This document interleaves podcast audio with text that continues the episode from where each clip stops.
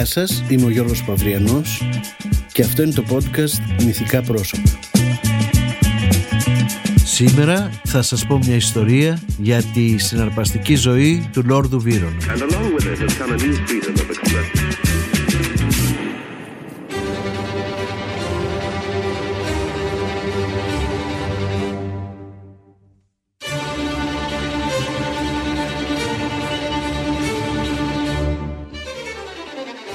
Αλλά έζησα και δεν έζησα μάτια.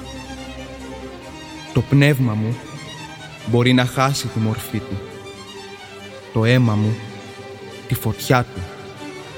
Το κορμί μου να χαθεί μέσα στον πόνο. Αλλά υπάρχει κάτι μέσα μου που θα καταπονήσει το μαρτύριο και τον χρόνο και θα ανασένει ακόμα και όταν εγώ θα έχω ξεψυχήσει. Κάτι ξένο προς τη γη, που δεν το στοχάζονται, σαν την ανάμνηση του ήχου μιας άφωνης λύρας. Θα εισδύσει στα γαληνεμένα τους πνεύματα και θα κινήσει μέσα στις καρδιές, που τώρα είναι σκληρές σαν πέτρα, την όψιμη τύψη της αγάπης.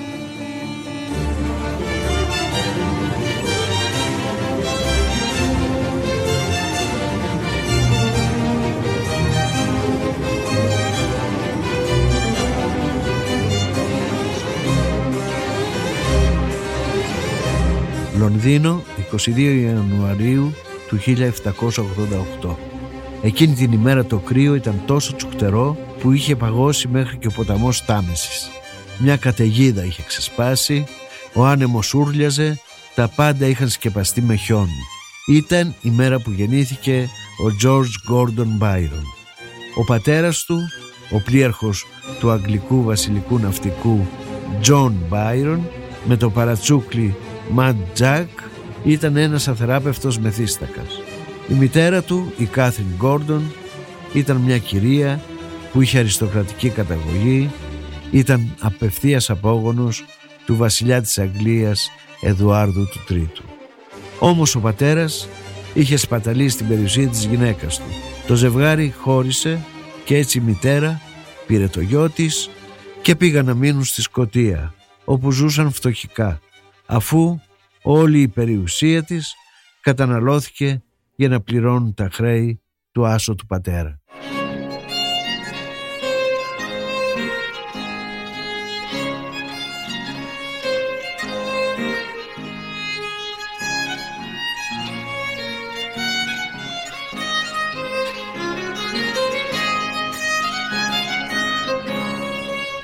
Το παιδί γεννήθηκε με αναπηρία στη δεξιά κνήμη, αλλά ήταν τυχερό.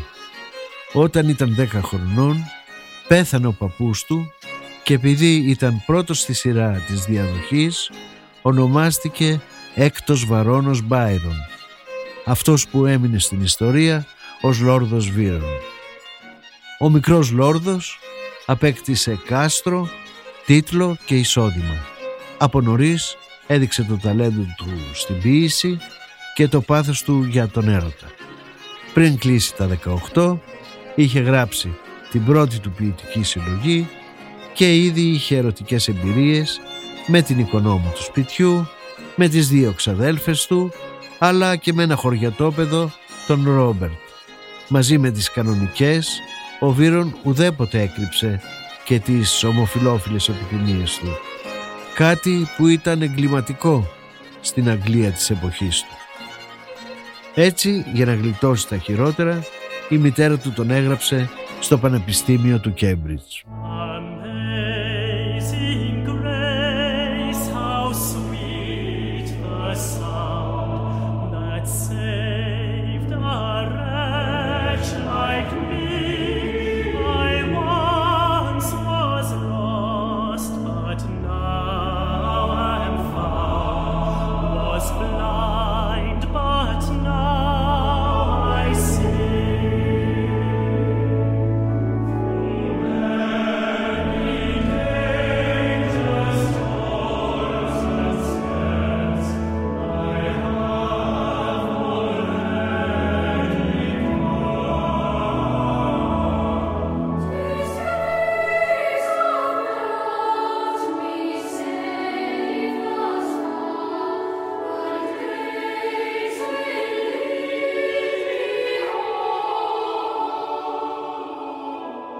Στο Κέμπριτζ φοιτούσαν οι γόνοι των αριστοκρατικών οικογενειών.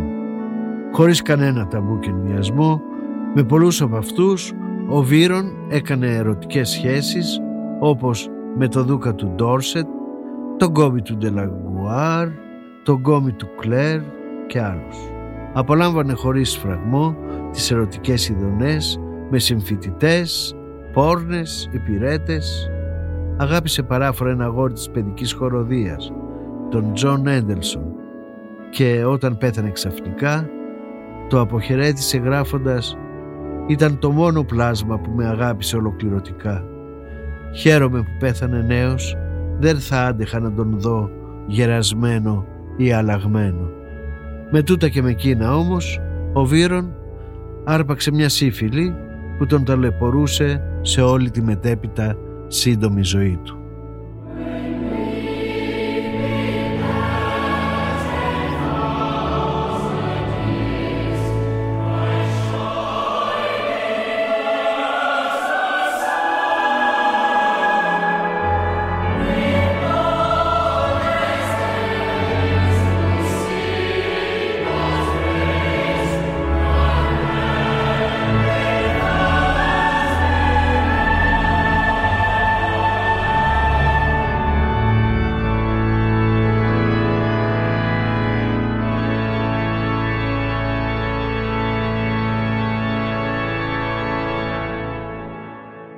Σε ηλικία 17 ετών έβγαλε την πρώτη του ποιητική συλλογή με τίτλο «Φυγαδευμένα κομμάτια».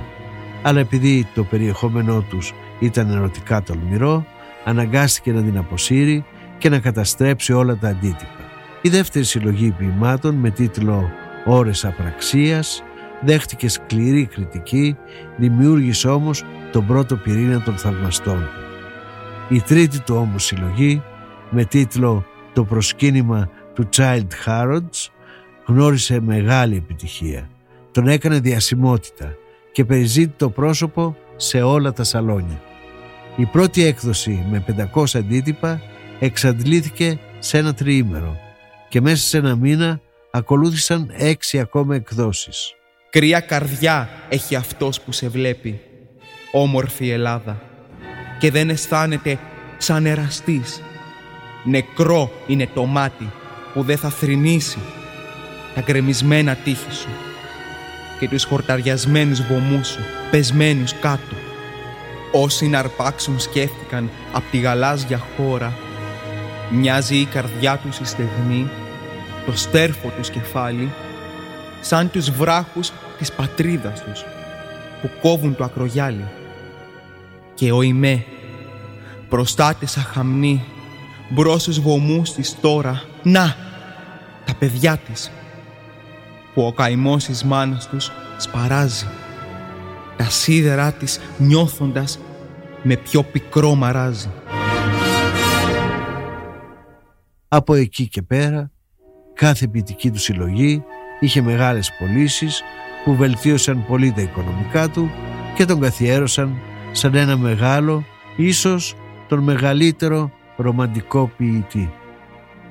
Όμως η ανήσυχη φύση του και τα χρέη τον έκαναν να αποφασίσει να φύγει από το «αποκλεισμένο νησί», όπως αποκαλούσε την Αγγλία, και να ταξιδέψει. Όχι μόνος, τον ακολουθούσαν 8 υπηρέτες, φίλοι, λογιστές, σύμβουλοι, ο γιατρός του και τα 3 του σκυλιά. Ανάμεσα στους φίλους του που είχε πάρει μαζί του ήταν και προσωπικότητες όπως ο Κόμις Γκάμπα, ο πρίγκιπας Κιλίτσι, συγγενείς του Μαυροκορδάτου και άλλοι πολλοί που ήθελαν να μοιραστούν μαζί του την περιπέτεια. Οι κακές γλώσσες έλεγαν ότι αυτά τα ταξίδια τα έκανε για να αναζητήσει την ειδονή σε χώρες που η ομοφιλοφιλία δεν ήταν ποινικά κολάσιμη. Όμως όλες αυτές οι εξωτικές εικόνες έξω από τα ασφιχτικά όρια της Αγγλίας γέμισαν την ποίησή του με δύναμη και φαντασία και είναι σίγουρο πως χρησιμοποίησε αυτές τις εμπειρίες για να γράψει τα αριστουργήματά του, το «Ιστορίες της Ανατολής», το θεατρικό «Δον Ζουάν» και το δραματικό ποίημα «Μάνφρεντ», που στάθηκε η αφορμή για να γράψει ο Ρόμπερτ Σούμαν το συμφωνικό του έργο αριθμός 115 με τον ίδιο τίτλο.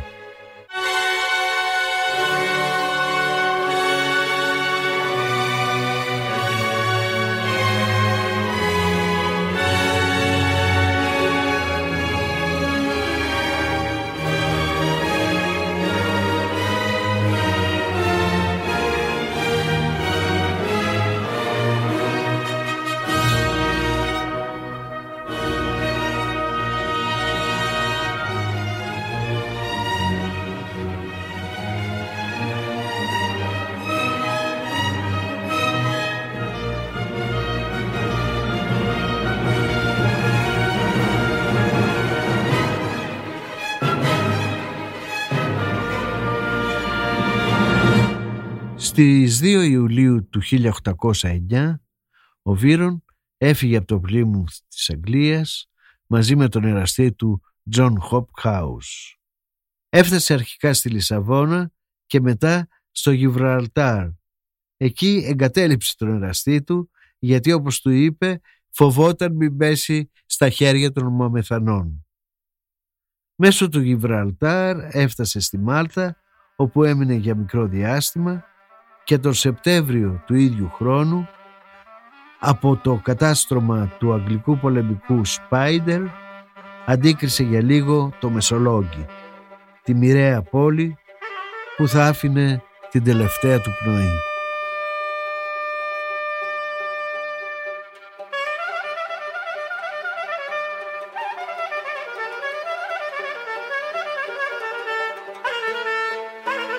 Τελικά αποβιβάστηκε στην Πρέβεζα και από εκεί πήγε στο Τεπελένη, όπου τον φιλοξένησε ο Αλί Πασάς. Ο χαριτωμένος λόρδος γυάλισε στον Αλί και του έκανε απροκάλυπτα ερωτικές προτάσεις.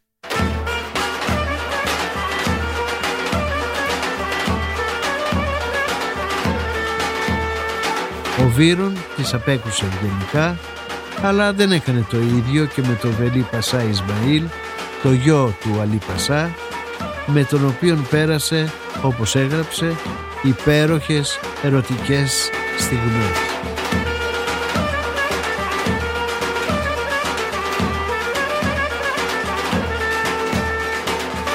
Από το Τεπελένη κατέβηκε νότια, έφτασε ξανά στο Μεσολόγγι, από εκεί πέρασε απέναντι στην Πάτρα και ο δικός έφτασε στην Αθήνα την παραμονή των Χριστουγέννων του 1806. Όταν την είδε από μακριά, ένας από τους οδηγούς του είπε «Αφέντ, να το χωριό!» Και πράγματι η Αθήνα εκείνης της εποχής ήταν ένα χωριό. Στα μάτια όμως του Βύρωνα ήταν η πόλη του μύθου και του θρύλου, το μέρος που έζησαν οι ποιητές και οι φιλόσοφοι. Ο εραστής του Βύρωνα, Τζον Χομπ, έγραψε σε μια επιστολή για την Αθήνα εκείνης της εποχής. Σε 2 ώρες περίπου από την Γάζα μπήκαμε σε έναν ελαιόνα. Διασχίζαμε για καμιά ώρα τον ελαιόνα μέχρι να βγούμε ξανά στην ανοιχτή πεδιάδα. Ταξιδεύοντας πάνω σε ένα όμορφο δρόμο, φτάσαμε σε λίγο στα τείχη της πόλης. Στις 8:30 το βράδυ των Χριστουγέννων του 1809 περνάγαμε μια από τις αψίδες και μπαίναμε στην Αθήνα. Πήγαμε αμέσως σε ένα σπίτι που κατέλυαν συνήθως οι συμπατριώτες μας. Κατά τη διάρκεια της παραμονής μας στην Αθήνα, μέναμε σε 2 σπίτια που επικοινωνούσαν μεταξύ τους με μια μικρή πόρτα. Το ένα από αυτά ανήκε στην Ελληνίδα Θεοδώρα Μακρή. Το σπίτι της είχε ένα χώρο υποδοχής και 2 υπνοδωμάτια που έβλεπαν σε μια αυλή με 5-6 λεμονιές. Ο αριθμός των σπιτιών στην Αθήνα είναι περίπου 1.300.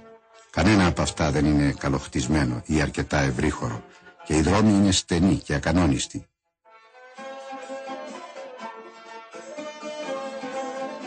Οι Έλληνες της Αθήνας ασχολούνται με το μικρεμπόριο. Εξάγουν μέρος της παραγωγής της γης τους και παίρνουν για αντάλλαγμα ιταλικά και τώρα τελευταία και αγγλικά βιομηχανικά προϊόντα και καλαμπόκι. Τα ελαιόδεντρα αποτελούν ακόμη το βασικό πλούτο της Αττικής και περίπου 300 με 400 βαρέλια λάδι εξάγονται συνήθως μέσα σε ένα χρόνο. Κατά την παραμονή μας στην Αθήνα δεν υπήρχε ούτε μια μέρα που να μην αφιερώθηκε στο στοχασμό των ευγενών μνημείων της ελληνικής ιδιοφυΐας που επέζησαν από τη φθορά του χρόνου και την προσβολή στιγνών αρχαιοκαπήλων. Εδώ είχε αποφασίσει να γνωρίσει όλες τις συγκινήσεις που του υπαγόρευαν η ποιητική του φαντασία αλλά και το αχαλήνο το πάθος του. Εγκαταστάθηκε λοιπόν στο σπίτι του προξένου της Αγγλίας και άρχισε την εξερεύνηση της Αθήνας. Επισκέφτηκε όλα τα ιστορικά μνημεία, ανέβηκε στην Ακρόπολη και εξοργίστηκε όταν είδε τα μάρμαρα του Παρθενώνα λαιλατημένα από τον Έλγιο. Επηρεασμένος από αυτό το γεγονός, έγραψε το ποίημα «Η κατάρα της Αθηνάς», όπου η θεά Αθηνά εμφανίζεται να καταργέται τον Έλγιν που κατέστρεψε τον ναό της.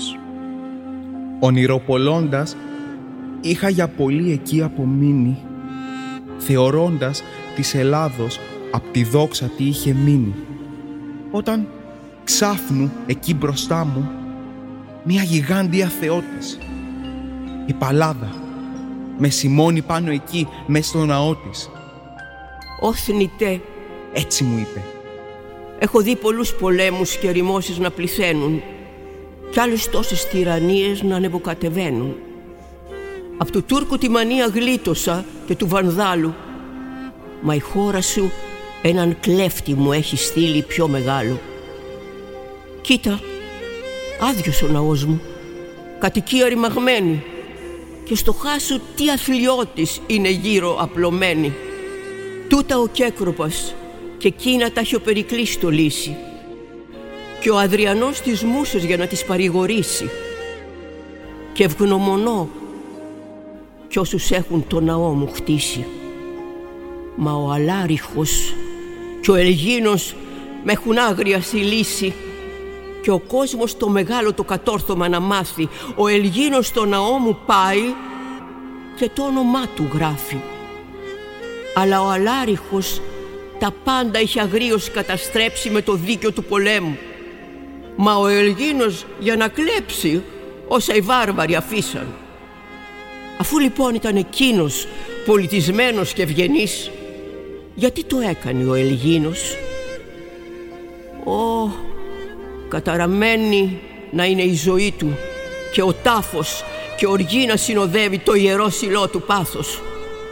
Το όνομά του ιστορία δίπλα σε κοινού θα γράψει, του τρελού που της Εφέσου το ναό είχε κατακάψει. Και η κατάρα μου πιο πέρα από τον τάφο τους θα πάει, Ηρόστρατος και Έλγιν για τον ίδιο λόγο φταίνε που είναι στιγματισμένοι και με λόγια όπου καίνε. Έτσι πάντα είναι γραμμένοι και οι δυο καταραμένοι, μα πιο μαύρη η κατάρα για τον Έλγιν θα απομένει.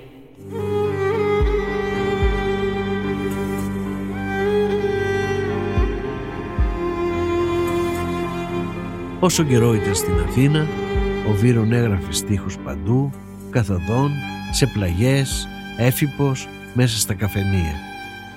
Δεν ήταν ο ποιητής του σαλονιού, όμως στα σαλόνια αναζητούσε τη μέθη, την ειδονή και την παραζάλη. Παρόλο που είχε το πρόβλημα της αναπηρίας στο δεξί του πόδι, ο Βύρον ήταν πολύ καλός στην πυγμαχία και στην ξυφασκία και δεινός κολυμβητής.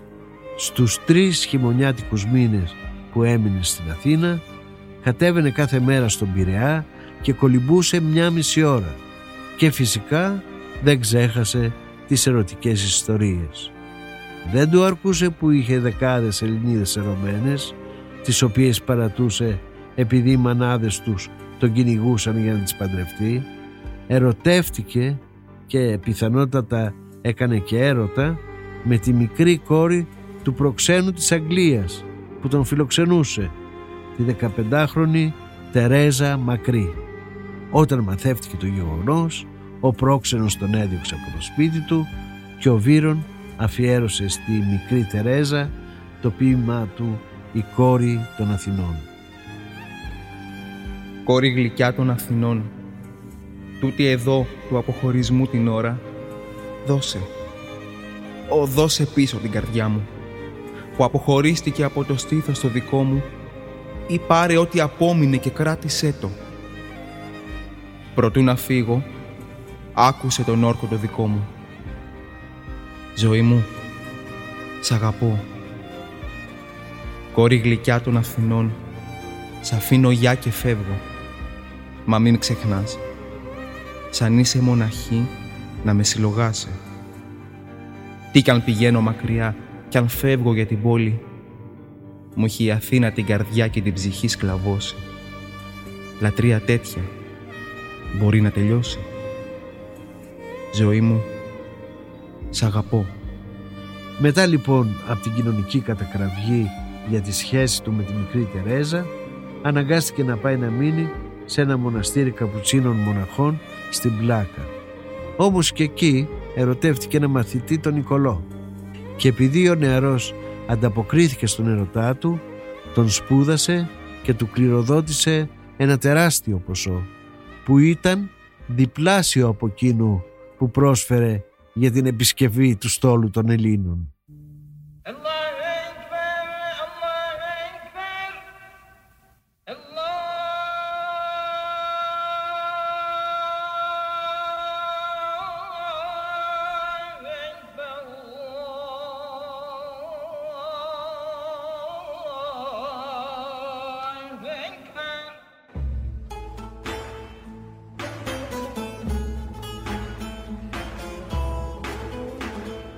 Με το αγγλικό δίκρο το Πυλάδης επισκέφτηκε τη Σμύρνη και μετά ταξίδεψε παραλιακά μέχρι να φτάσει στα Δαρδανέλια.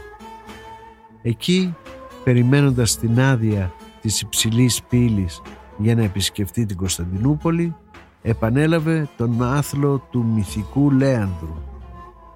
Διέσχισε τα Δαρδανέλια κολυμπώντας από την ασιατική στην ευρωπαϊκή ακτή σε 1,5 ώρα.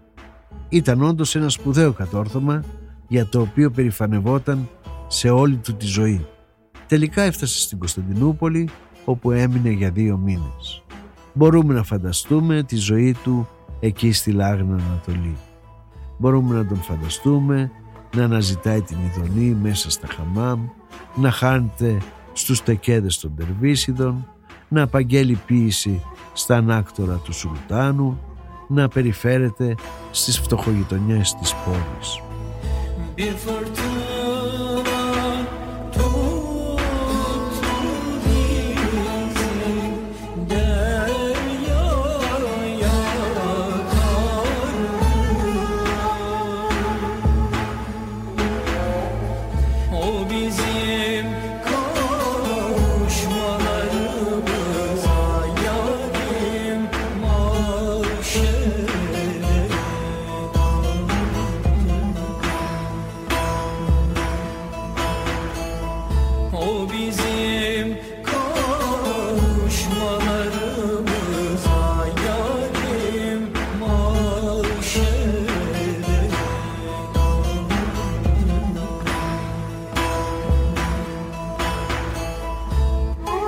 Μετά από 2 μήνες πλήρους ασωτείας, γύρισε ξανά στην Αθήνα, μόνος αυτή τη φορά, και έμεινε για 10 μήνες γράφοντας και κάνοντας μακρινές εκδρομές. Στις 11 Απριλίου 1811 επιβιβάστηκε για να πάει στη Μάλτα. Εκεί όμως προσβλήθηκε για 2η φορά από ελονοσία και έτσι αποφάσισε να επιστρέψει στην Αγγλία.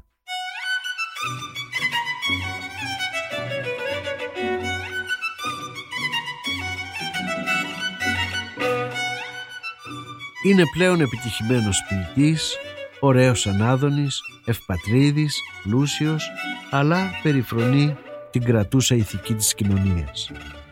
Έχει μεγάλη επιτυχία στις γυναίκες και, όπως έλεγε συχνά, υπέστην από τις γυναίκες τις περισσότερες αρπαγές από οποιονδήποτε άλλο από την εποχή του Τροϊκού πολέμου.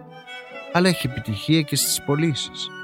Το ποίημα του «Ο Κουρσάρος» κυκλοφόρησε το 1816 σε 14.000 αντίτυπα και εξαντλήθηκε μέσα σε 1 μέρα. Οι πωλήσεις των ποιημάτων του απέφεραν τεράστια κέρδη, τα οποία όμως ξόδευε χωρίς να νοιάζεται, και δημιουργούσε καινούργια χρέη. Για να μπορέσει να καλύψει τις υποχρεώσεις του, σκέφτηκε να κάνει ένα πλούσιο γάμο.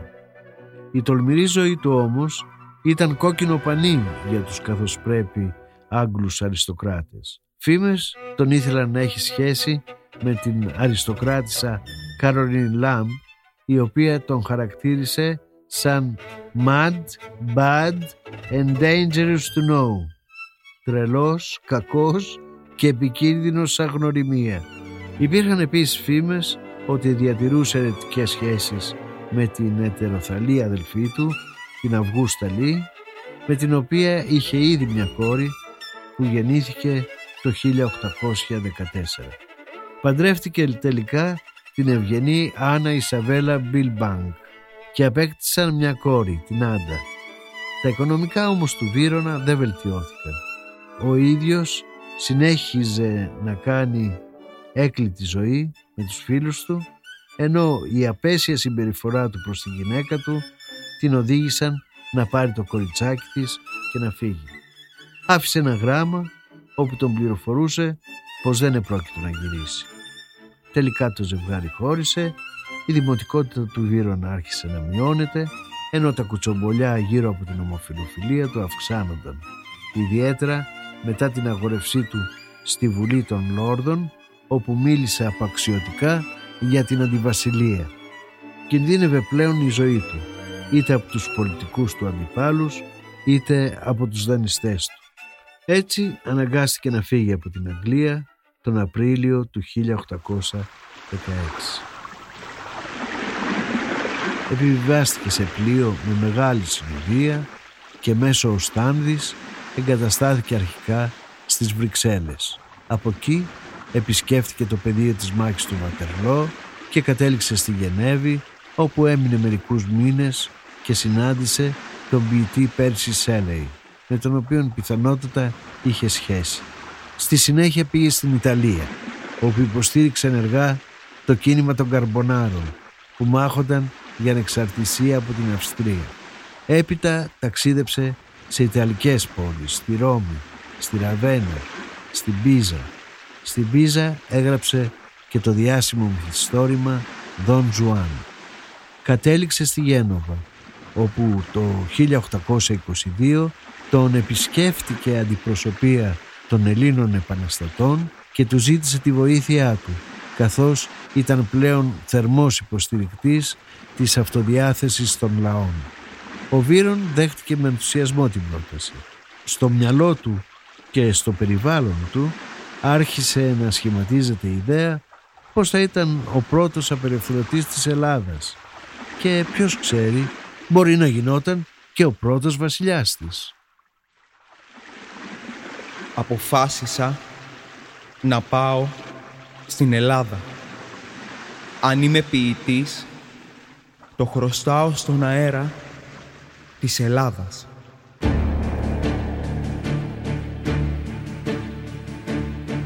Ο Βύρον, μέσα σε ένα επαναστατικό πυρετό, συγκέντρωσε χρήματα και άντρες και, αφού επιβιβάστηκε στον αυλωμένο πλοίο Ηρακλής, έφτασε στην Κεφαλονιά στις 13 Ιουλίου 1823, ημέρα Παρασκευή.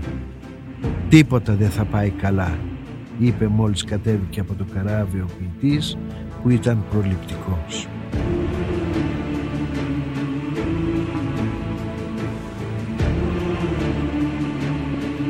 Έμεινε για 6 μήνες στην Κεφαλονιά και μετά, παρόλο που σχεδίαζε να πάει στο Μωριά, πέρασε απέναντι και μέσω Ετωλοακαρνανίας έφτασε στο Μεσολόγγι.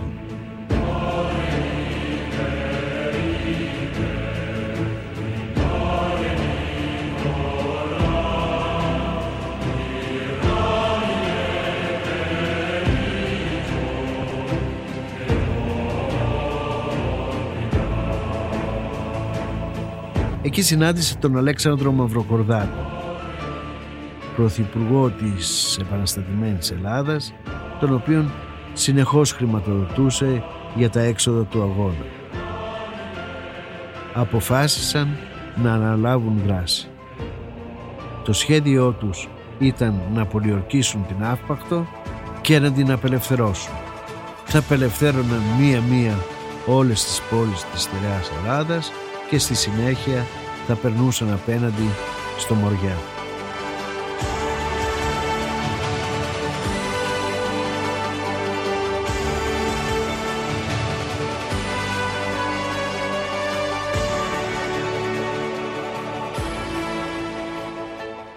Λογάριαζαν χωρίς τον ξενοδόχο. Ο Θεόδωρος Κολοκοτρώνης, αντίπαλος του Μαυροκορδάτου, που δεν ήθελε με κανένα τρόπο να ενδυναμωθεί ο αντίπαλός του, έστειλε ένα απόσπασμα από δικούς τους Σουλιώτες, δήθεν για να βοηθήσουν, αλλά στην πραγματικότητα για να δημιουργήσουν αστάθεια.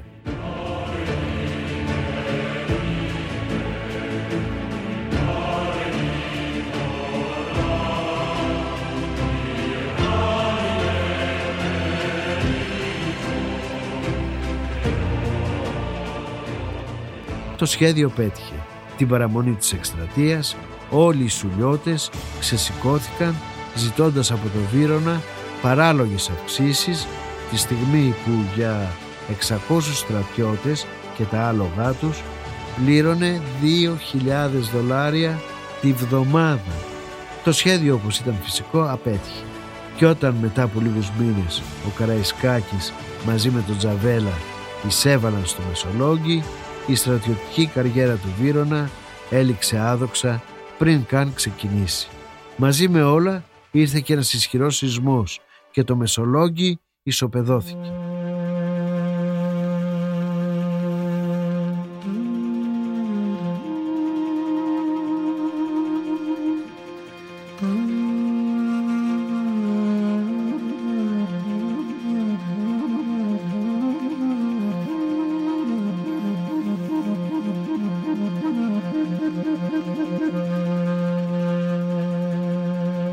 Ο μεγάλος ρομαντικός ποιητής, ο οπαδός των ερωτικών απολαύσεων, ο φίλος της Ελλάδας, είχε καταρρεύσει.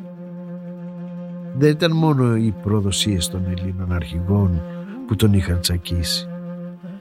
Ένας απελπισμένος έρωτας για τον Λουκά, το γιο μιας φτωχής χήρας που τον είχε γνωρίσει στη Κεφαλονιά και τον είχε πάρει μαζί του, τον έκαιγε και τον βασάνιζε.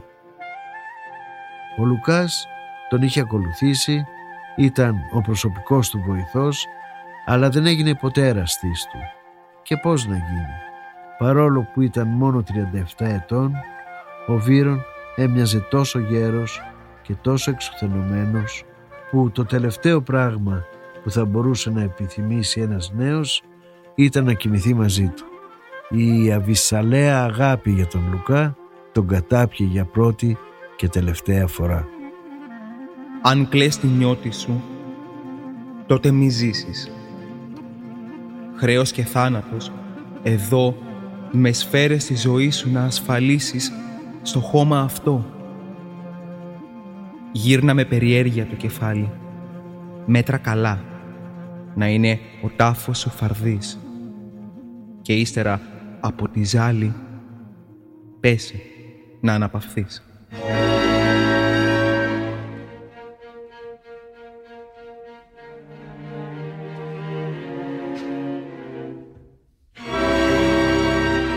Μια χαρτορίχτρα είχε πει στη μητέρα του Βύρωνα πως ο γιος της θα πέθανε 37 χρονών από σκληρό θάνατο. Έτσι και έγινε. Ο Λόρδος Βύρων ξεψύχησε τη Δευτέρα του Πάσχα, 19 Απριλίου του 1824, αιμόφυρτος και τρομαγμένος, μετά από ένα φρικτό κρυολόγημα που τον κυρίευσε σαν δαίμονας. Έξω, τον μαύρο ουρανό φώτιζαν αστραπές και κεραυνοί. Μια τρομερή βροχή πλημμύρισε τους δρόμους. Μέσα, οι κομπογιανίτες γιατροί του έκαναν απανωτές αφεμάξεις. Ο Βύρον, με όση δύναμη του είχε απομείνει, φώναζε «Αφήστε με να κοιμηθώ, αφήστε με να κοιμηθώ». Κάποια στιγμή τον άφησαν, ησύχασε και κοιμήθηκε για πάντα. «Λευτεριά, για λίγο πάψε να χτυπάς με το σπαθί. Τώρα σίμωσε και κλάψε. εις του Μπάιρον το κορμί. Και κατόπι ας ακολουθούνε όσοι επράξανε λαμπρά. Από πάνω του ας χτυπούνε μόνο στήθια ηρωικά.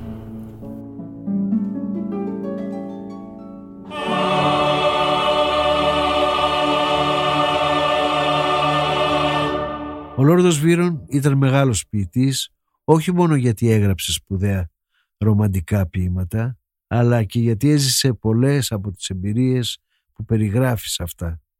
Ο φιλελληνισμός του σίγουρα βοήθησε την Ελλάδα, που προσπαθούσε να γίνει ελεύθερο κράτος και έψαχνε να βρει χρήματα και πολιτική υποστήριξη από την Ευρώπη. Της έδωσα το χρόνο, την υγεία μου, την περιουσία μου και τώρα της δίνω τη ζωή μου. Τι άλλο μπορούσα να κάνω? Η Ελλάδα το τίμησε όσο κανέναν άλλο, το έστησε αρδριάντα, έδωσε το όνομά του σε δρόμους και σε μια περιοχή στον Ημιτό. Ο Διονύσιος Σολωμός του αφιέρωσε το ποίημα «Οδύ στο Λόρδο Βύρονα», ενώ το ποίημα «Μπάιρον» του Κωστή Παλαμά, που γράφτηκε 100 χρόνια από το θάνατο του Βύρονα, ξεκινάει με το στίχο «100 χρόνια πέρασαν, δεν πέρασες». Ακόμα και τη μόδα επηρέασε ο ποιητής, με τους γιακάδες στα πουκάμισα, με τις μακριές μύτες που τους έλεγαν Μπάιρον και ήταν πολύ της μόδας δεκαετία του 1970. Τέλος, στα μαύρα χρόνια της γερμανικής κατοχής, η αντιστασιακή ομάδα των σπουδαστών ονομάστηκε Λόρδος Μπάιρον, για να θυμίζεις στις επόμενες γενιές πως τις επαναστάσεις τις ξεκινούν οι νέοι και οι ποιητές. Έχε για χαρά σπουδάζουσα γενιά που βγήκε στον αγώνα για τη λευτεριά.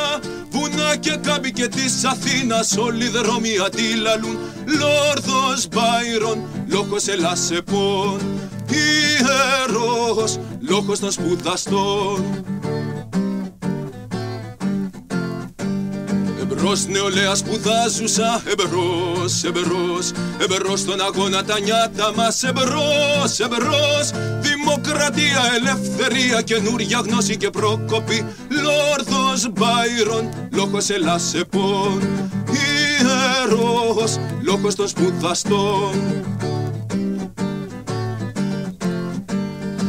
Έχε για χαράς σπουδάζουσα γενιά που βγήκε στον αγώνα για τη λευτεριά.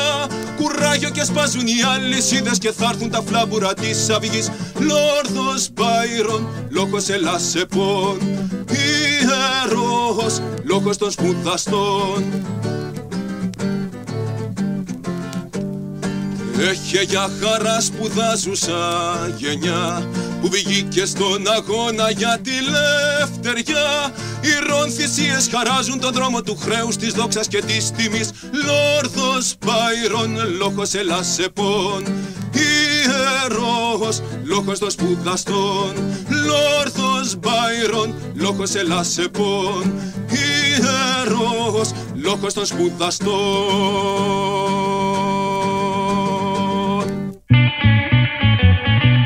Ήταν το podcast «Μυθικά πρόσωπα» με τον Γιώργο Παυριανό. Αφήγηση, σκηνοθετική επιμέλεια Γιώργος Παυριανός. Στο ρόλο της Θεάς Αθηνάς η Σοφία Μυρμηγκίδη. Την επιστολή του Τζον Χομπ διάβασε ο Χρήστος Τσάγκας. Ποίηματα του Λόρδου Βύρονα απήγγειλε ο Τζόρτζης Παπαδόπουλος. Η ηχογράφηση έγινε από τον Άκη Μπελή στα Earth Sound Studios. Ήταν ένα podcast από την Athens Voice. Μπορείτε να ακούσετε τα podcast της Athens Voice στο athensvoice.gr και στο Spotify, στο Apple Podcast και το Google Play Music.